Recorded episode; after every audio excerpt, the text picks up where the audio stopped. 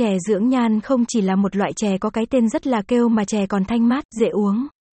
Hôm nay, mọi người hãy cùng thật là ngon điểm qua công dụng và cách làm chè dưỡng nhan nhé. Chè dưỡng nhan có một nguồn gốc và lịch sử khá thú vị. Xuất xứ của chè dưỡng nhan là từ Trung Quốc và chỉ được thịnh hành trong hoàng cung hoặc giới quý tộc. Khi du nhập vào Việt Nam những thời gian đầu, cung đình Huế cũng là nơi duy nhất được sử dụng loại chè này. Bởi lẽ lúc bấy giờ, thành phần nguyên liệu làm nên chè dưỡng nhan khá cao cấp và chỉ những người thuộc giới quý tộc hay thương nhân lớn mới có thể tiếp cận được. Chè dưỡng nhan được biết tới như một loại chè có công dụng làm đẹp da, giúp da căng bóng, hồng hào. Món chè này cung cấp collagen thực vật cho cơ thể, bồi bổ khí huyết và cân đối vóc dáng. Chè dưỡng nhan có tính làm mát cho nên rất phù hợp để sử dụng giải nhiệt và thanh lọc cơ thể. Đây cũng là món ăn được mọi người rất yêu thích sử dụng trong những ngày hè nóng nực. Để tạo ra được một bát chè có nhiều công dụng như vậy thì chính bản thân từng nguyên liệu của món chè cũng có những tác dụng rất tốt cho sức khỏe như sau. Tiết yến, đây là chất được tiết ra từ nhựa của lõi thân cây tiết yến, một loại cây thân gỗ lâu năm. Nó có tác dụng cung cấp collagen và protein làm chậm quá trình lão hóa, chảy xệ của da, giúp làm ổn định cholesterol, giảm lượng mỡ thừa và chống béo phì hiệu quả.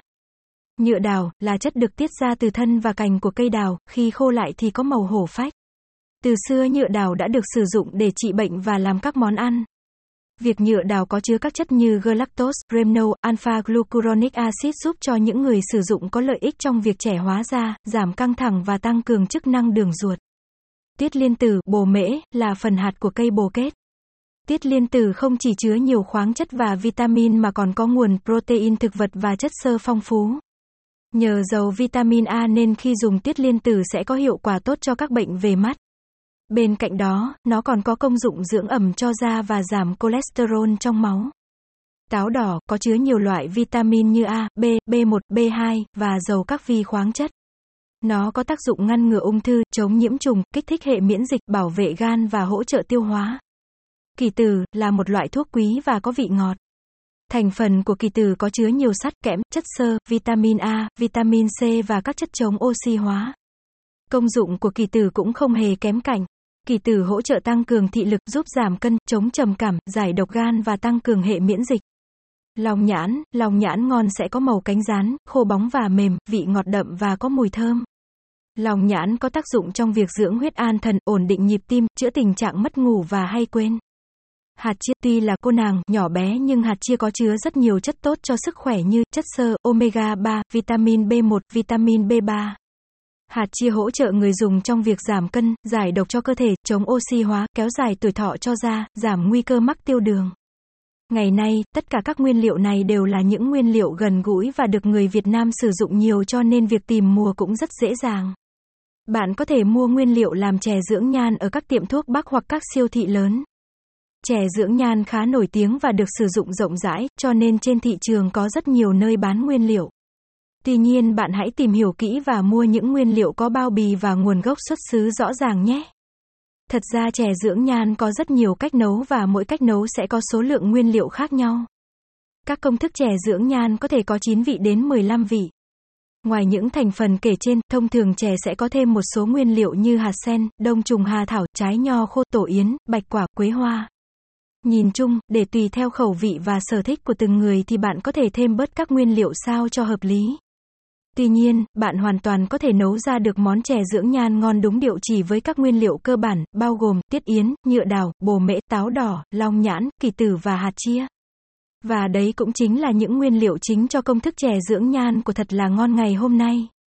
Nghe qua về thành phần thôi thì sẽ cảm thấy có vẻ món chè dưỡng nhan này rất là phức tạp nhưng thật ra là không hề khó đâu mọi người nhé. Chỉ cần mọi người làm theo trình tự, từng bước từng bước một thì sẽ có ngay một nồi chè dưỡng nhan ngon ngây ngất cho cả gia đình rồi. Cùng vào bếp ngay với thật là ngon nhé. WP Recipe Maker thăng 14507. Remove, cách làm chè dưỡng nhan. Cách làm chè dưỡng nhan thanh mát bồi bổ sức khỏe. Cost chè, dessert. Cuisine, Trung Quốc. Keyword chè dưỡng nhan. Prep tam 900m. Cúc tam 30m. Toto tam 930m. Serving 8 chén. Nồi nấu lớn. Tô lớn. Muỗng lớn. 50g tiết yến. 50g nhựa đào. 100g táo đỏ. 50g bồ mễ. 50g kỳ tử. 300g đường phèn. 15g hạt chia, một bó lá dứa. Bước 1, sơ chế nguyên liệu. Một ngâm tiết yến, nhựa đào và bồ mễ trong nước lạnh để các nguyên liệu được nở ra. Tiết yến và nhựa đào ngâm trong 12 đến 15 tiếng, bồ mễ ngâm trong 8 tiếng. 2. Khi các nguyên liệu trên đã nở ra thì bắt đầu chắt bỏ nước, loại bỏ đi các tạp chất bụi bẩn nếu có và rửa lại với nước sạch một lần nữa rồi để ráo. 3. Rửa sạch táo đỏ và long nhãn, để ráo. Bước 2. Chế biến. 1. Nấu đường phèn và lá dứa trong 3 lít nước cho đến khi sôi và đường tan ra. 2. Cho táo đỏ và long nhãn vào nồi đun trong 10 phút. 3. Tiếp đến cho tiết yến, nhựa đào, bồ mễ vào nồi nấu và tiếp tục đun trong 10 phút. 4. Khi nồi chè sôi trở lại, vớt bọt trên bề mặt để chè được trong. 5. Cho kỳ tử và hạt chia vào nồi, khuấy đều và tắt bếp luôn. Bước 3. Hoàn thành. Một vớt lá dứa ra, để nồi chè nghỉ đến khi nguội hẳn và bắt đầu thưởng thức. Calorie 100. Cách làm chè dưỡng nhan chi tiết. Bước 1. Sơ chế nguyên liệu. Đầu tiên, bạn cho tuyết yến và nhựa đào vào bát ngâm cùng nước lạnh trong vòng 12 đến 15 tiếng để tuyết yến và nhựa đào được nở ra. Bạn nhớ ngâm vào bát to với nhiều nước nhé vì chúng nở rất nhiều đấy. Sau đó bạn cũng ngâm bồ mễ trong nước lạnh, thời gian ngâm bồ mễ sẽ ngắn hơn, tầm khoảng 8 đến 10 tiếng. Sau thời gian chờ, các nguyên liệu đã nở hết thì bạn chắt bỏ nước ra khỏi nguyên liệu, loại bỏ các tạp chất và bụi bẩn còn sót lại.